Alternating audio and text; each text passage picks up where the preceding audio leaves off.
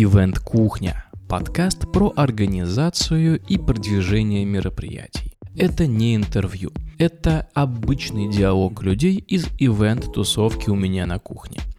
Представь, что ты в гостях. И вот заходишь в комнату, там уже идет диалог, и ты к нему просто присоединяешься и находишься в компании приятных людей, таких же, как и ты. Налей себе бокальчик чая, а я расскажу о госте этого выпуска и дам рекомендацию полезных ресурсов, благодаря которым этот сезон выходит.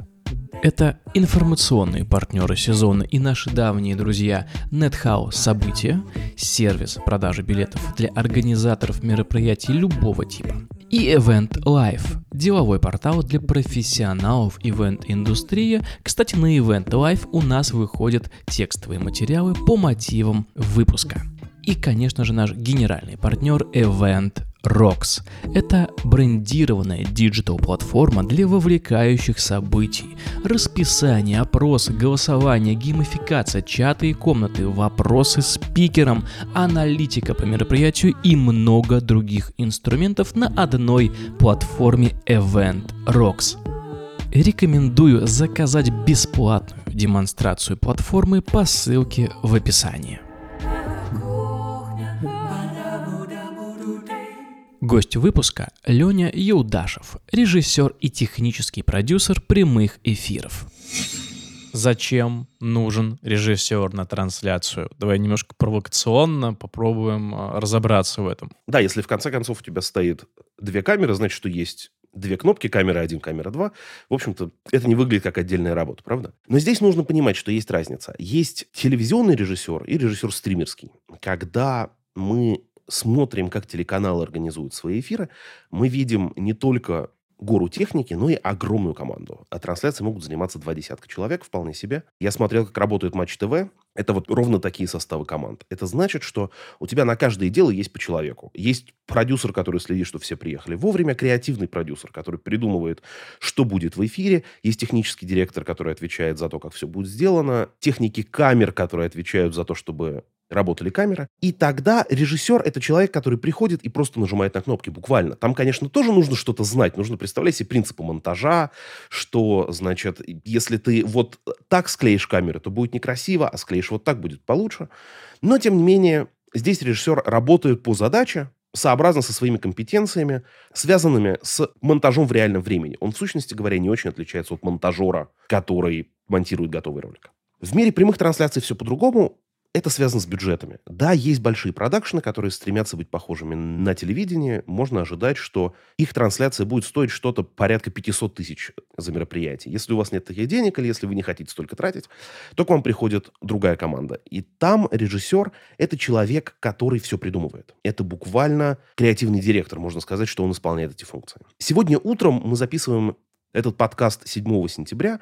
И вот сегодня утром было обсуждение в стримерском чате в Телеграме. И там один из коллег заметил, что организаторы конференции за прошедшие годы прошли три стадии отношения к прямым трансляциям. Сначала все говорили, что стримы не нужны. Я Эту стадию тоже помню. Когда в 2012 году, например, я приходил в Центр документального кино и говорил, давайте мы сделаем трансляцию дискуссии, которая идет после фильма, мне говорили, да ну зачем? Ведь все, кто хочет, в конце концов, ее послушать, могут прийти.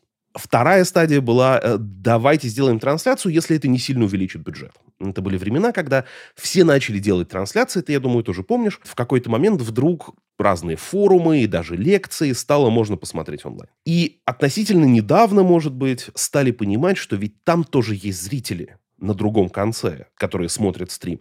Это значит, что им можно что-то продавать, можно получать от них обратную связь, можно увеличивать их лояльность, можно вовлекать их в происходящее. И стали работать с этими механиками. Это действительно выглядит достаточно свежим трендом, и здесь режиссер трансляции – это как раз тот человек, который вместе с организатором мероприятия может придумать, как вовлекать зрителей. Потому что, да, все задачи есть на стороне организатора, это он знает, что ему нужно. Но знание всех инструментов есть у режиссера. Он знает, как это реализовать, потому что он это уже делал. И, соответственно, дальше вместе с ним на длительных переговорах, скорее всего, больше одного раза, организатор может придумать, как лучше эти самые задачи решить. Я расскажу одну историю из совсем недавней практики. В прошлом декабре мы вместе с Максимом Спиридоновым, создателем университета «Нетология», транслировали его тренинг.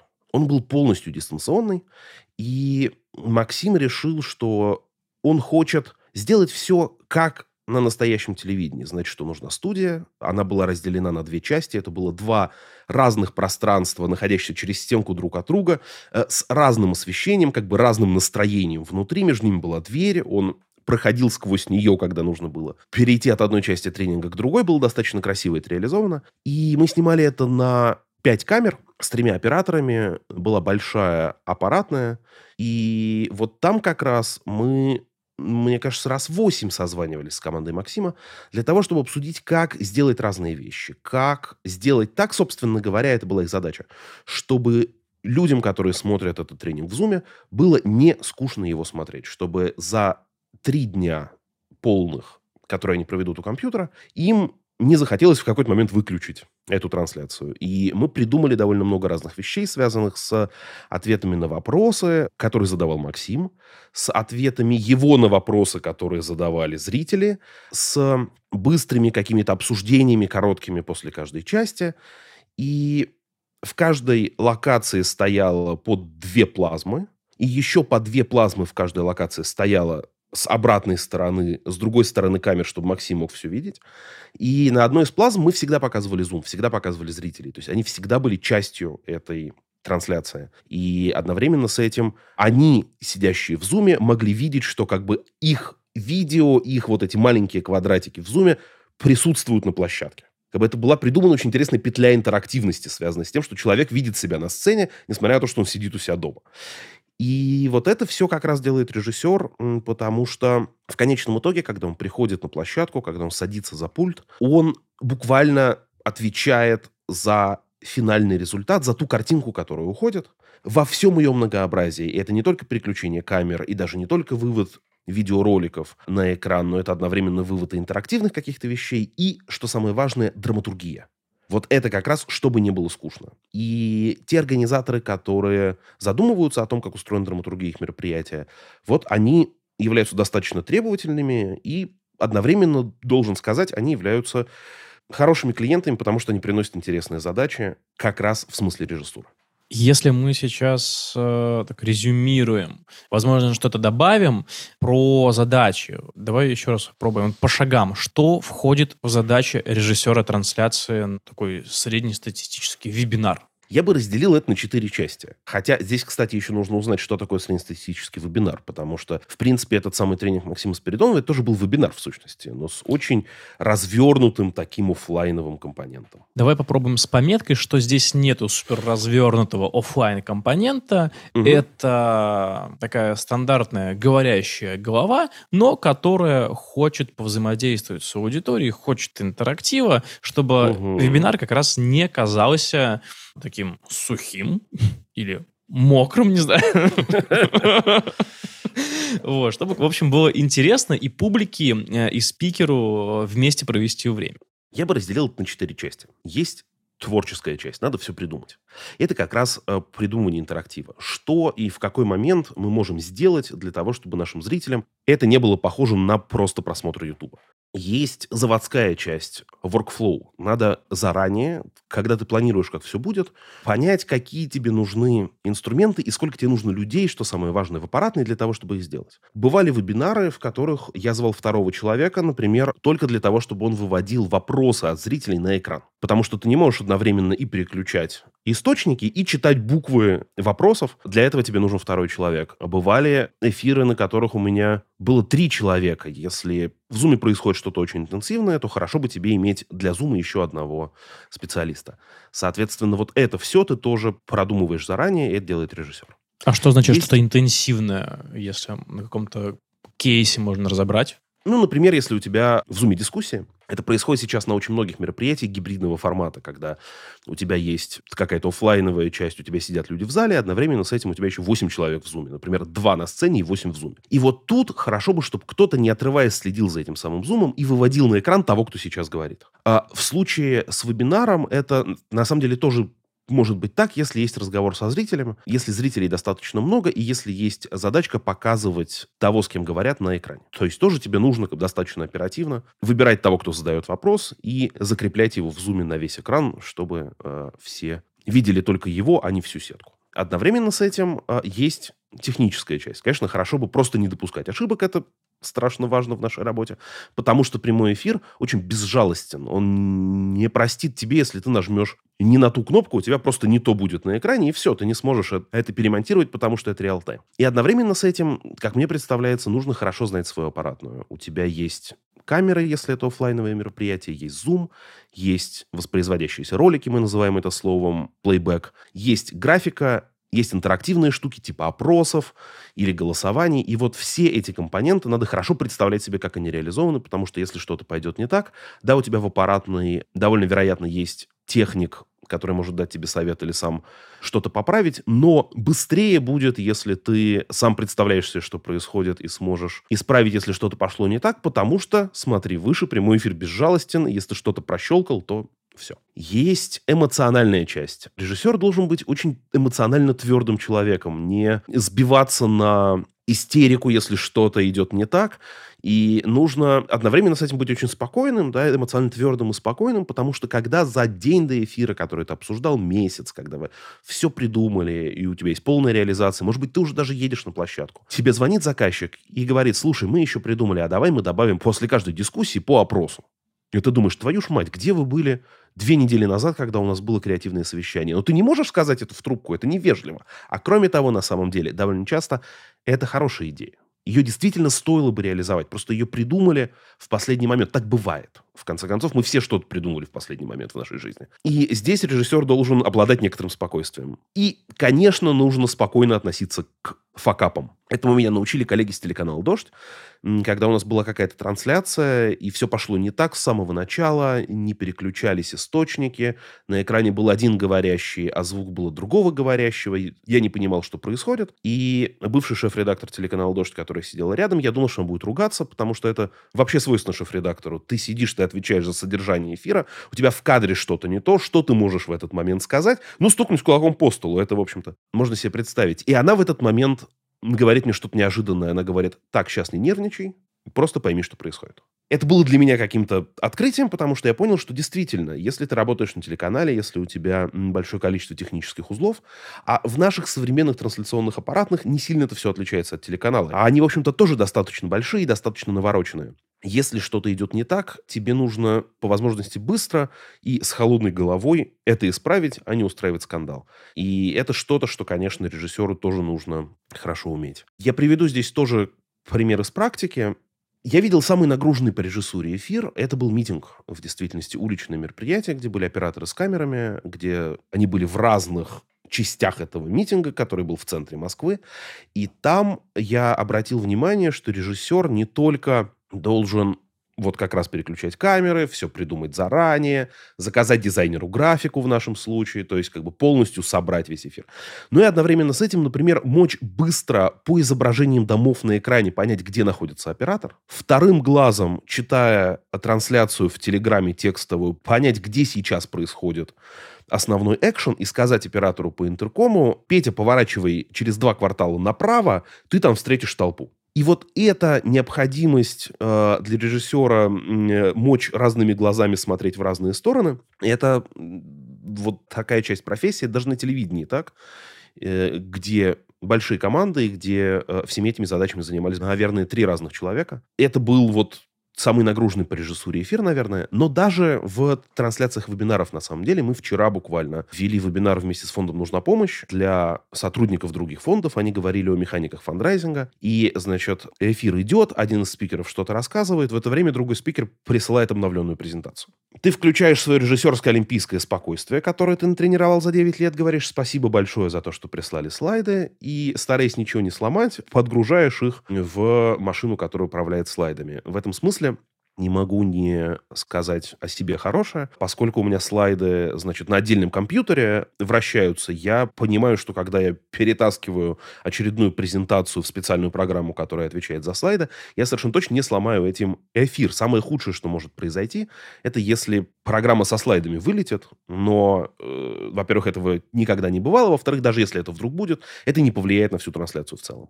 Соответственно, вот даже на обычном вебинаре э, который реализован через Zoom и транслируется так, что спикеры находятся в окошках. Стандартный совершенно, мы все таких смотрели очень много за последнее время. Даже там вот все эти навыки, в общем-то, пусть и в миниатюре, требуются в своей полноте. Вот ты сейчас упомянул а, чуть ранее про интерактив трансляции. Какой угу. вообще бывает интерактив? Какие есть инструменты? Что можешь посоветовать?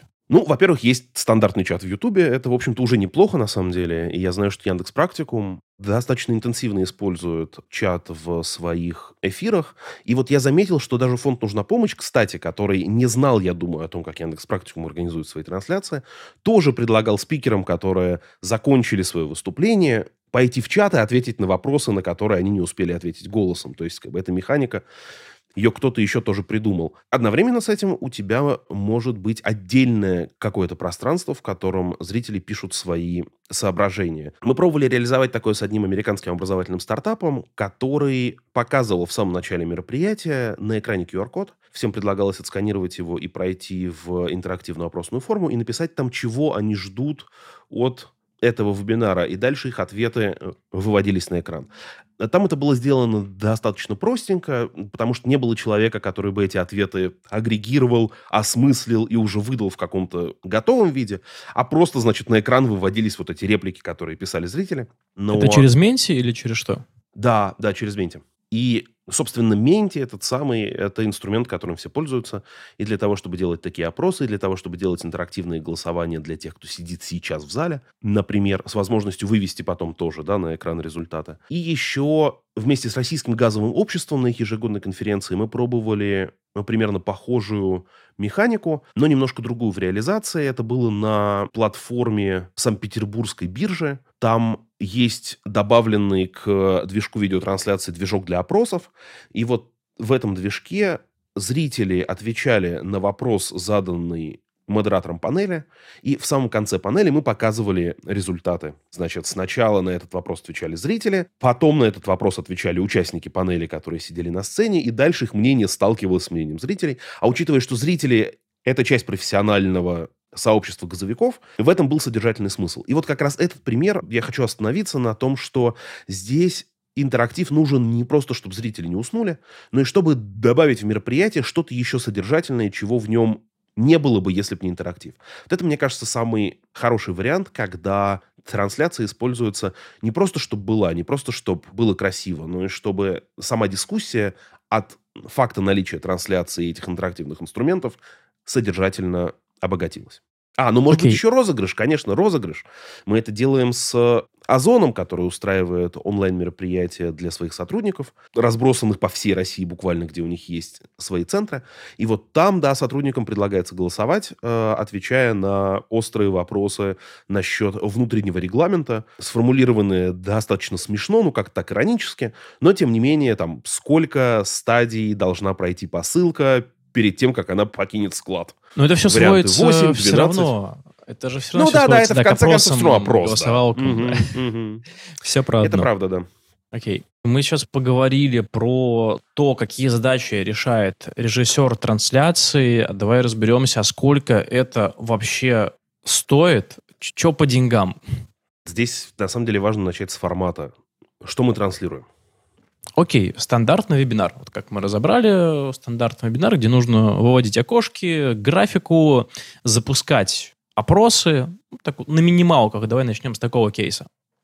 Ну вот у меня получается 15 тысяч за эфир. При учете, что это 2-3 человека в кадре. Потому что если больше человек, то больше тысяч.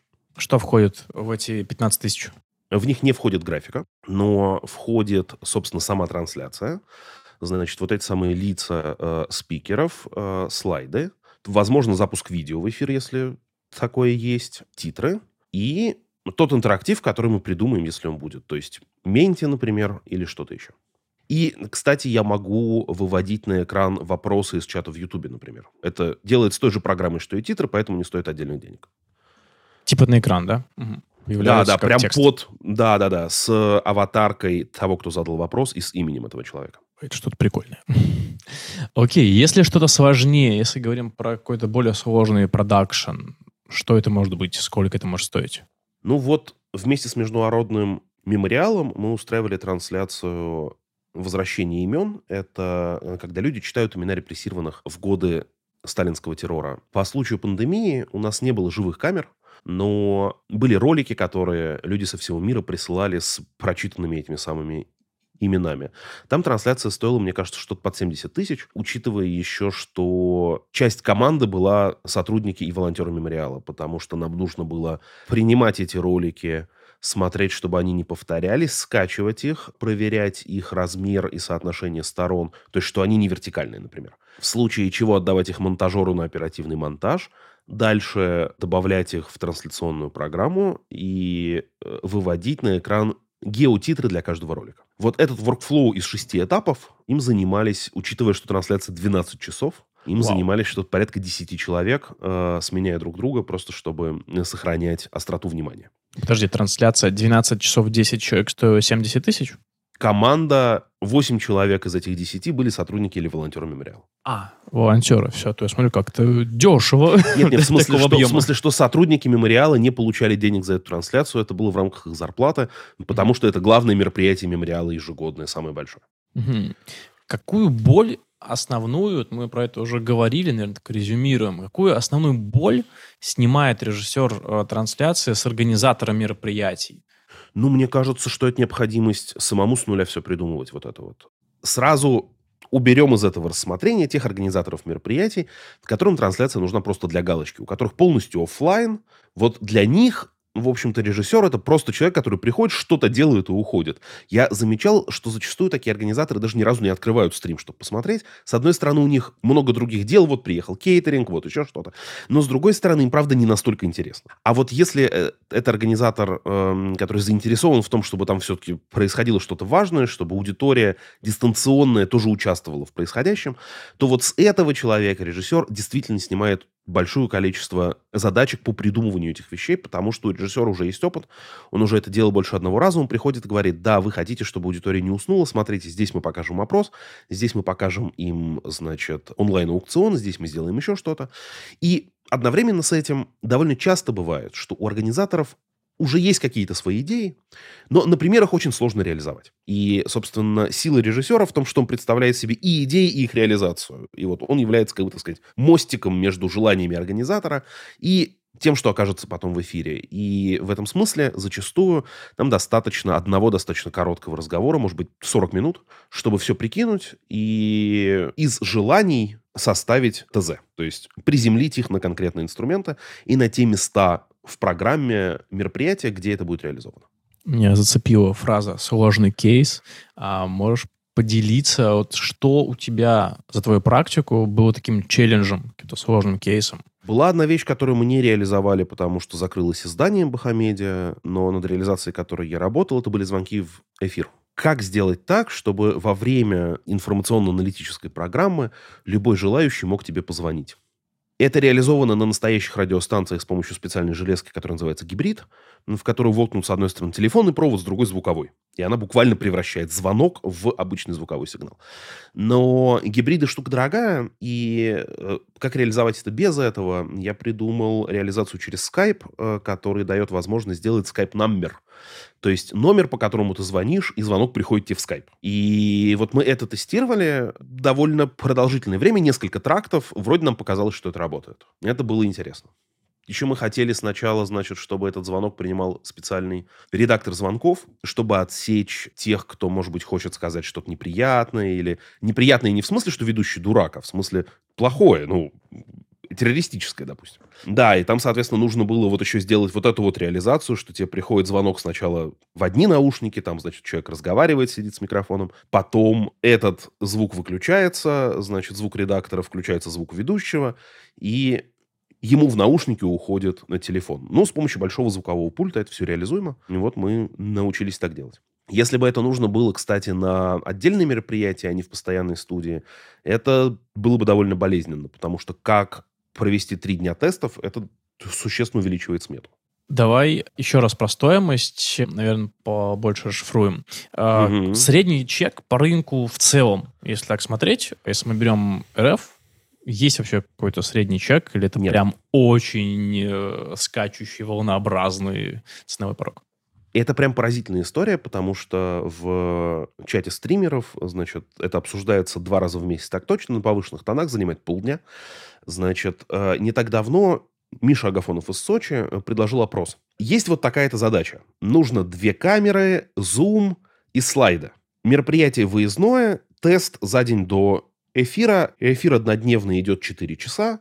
Значит, время на тест не лимитировано, звук тоже от вас, но при этом у организатора есть такой микрофон и такой микрофон. Еще на площадке есть проектор. Сколько будет стоить?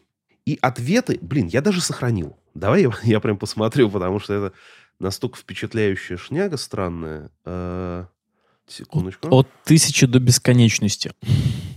Ну, что-то такое, да. Это... Нет, не нахожу скриншот сходу, но бог с ним, может, потом найду. В общем, ответы были, да, от 10 тысяч вполне себе до 120, кажется, что-то такое. С какой-то и... пометкой или просто там 120?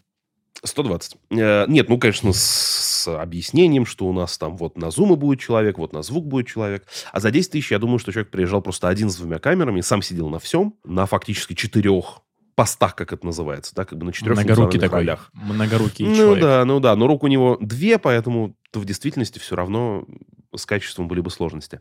И это довольно существенная проблема для отрасли, потому что я, я имею в виду отрасль прямых трансляций, потому что разброс очень большой, порог входа относительно невысокий, и в результате ты, как организатор мероприятия, когда ты приглашаешь кого-то, с кем ты еще не работал, ты совершенно не понимаешь, что ты встретишь там. Ну и как бы ты же не можешь знать все технические аспекты всех аутсорсеров, которых ты приглашаешь. И спрашивать у них, а у вас какой пульт? Yamaha CL1 или Behringer Production? О, ну, Господи. это абсурд, абсолютно, конечно. Ну вот, и да, это, мне кажется, реальная проблема. Окей, а сколько адекватная цена за один эфир, ну вот, скажем, стандартный эфир, два часа, вебинар, две говорящие головы, может быть, три, окей, там, модератор, два спикера, давай так. Модератор, два спикера, выводим в эфир э, всевозможную графику и опросики. Вот нормальная цена за такой эфир, сколько? Мне кажется, что цифра, при которой все будут рады и все пройдет хорошо, это что-то порядка 70-75 тысяч. А цифра, при которой все будут не рады, но вы все еще не проиграете, это что порядка 50 тысяч. Вот такая вилка. Угу. Я, разумеется, как исполнитель буду рекомендовать всем 70, э, потому что, например, за эти деньги у вас будет отдельный человек на интерактиве, отдельный человек на звуке. Ну да, да, наверное, так. И это неплохо, и это все еще не так дорого. Если меня услышат некоторые мои коллеги из крупных продакшенов, они скажут, что я, конечно, сильно недооцениваю, потому что еще тебе нужен менеджер по продажам, вообще тебе нужно офис снимать. У меня этого просто нет, поэтому у меня этого нет в стоимости. Mm-hmm. Я не уверен, хорошо это или плохо, но вот как бы у меня такие цифры пока. Окей. Okay. Тогда с ценами разобрались, чем занимается режиссер. Разобрались. Спасибо тебе большое в том, что помог разобраться во всех этих вопросах. А, есть еще про цены, что вы можете, если цифра в 70 тысяч выглядит большой, потому что ну, это действительно какая-то такая немаленькая, то вы можете договариваться с исполнителем о скидках, например, за регулярность. Потому что если у вас одно и то же место, если у вас один и тот же сеттинг, как бы одна и та же драматургия, то действительно это проще потом, начиная со второго раза, потому что исполнитель знает, сколько ему нужно проводов, какие камеры, как именно устроена комната и так далее. Но э, не обманывайте его тем, что мероприятие будет больше одного, если вы на самом деле знаете, что оно одно. Вот э, такая у меня просьба к организаторам, а то бывали случаи. Смотри, а если, давай еще такой кейс, если давай. это стандартный вебинар через Zoom, то есть здесь нету камеры, здесь нет аренды студии, да. просто работа режиссера. Вот 15 тысяч. Это работа режиссера, это компьютеры, которые запускают зум и слайды, и это, собственно, пульт, который сводит все воедино и размещает всех в окошках. Окей, отличная цена, считаю. Да, правда. Супер, спасибо тебе большое еще раз. Спасибо, что позвал.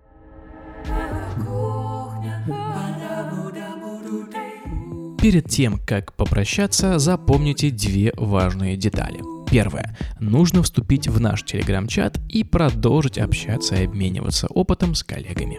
И вторая. Если вы хотите сделать ваше событие более вовлекающее, рекомендую заказать бесплатную демонстрацию платформы EventRox по ссылке в описании.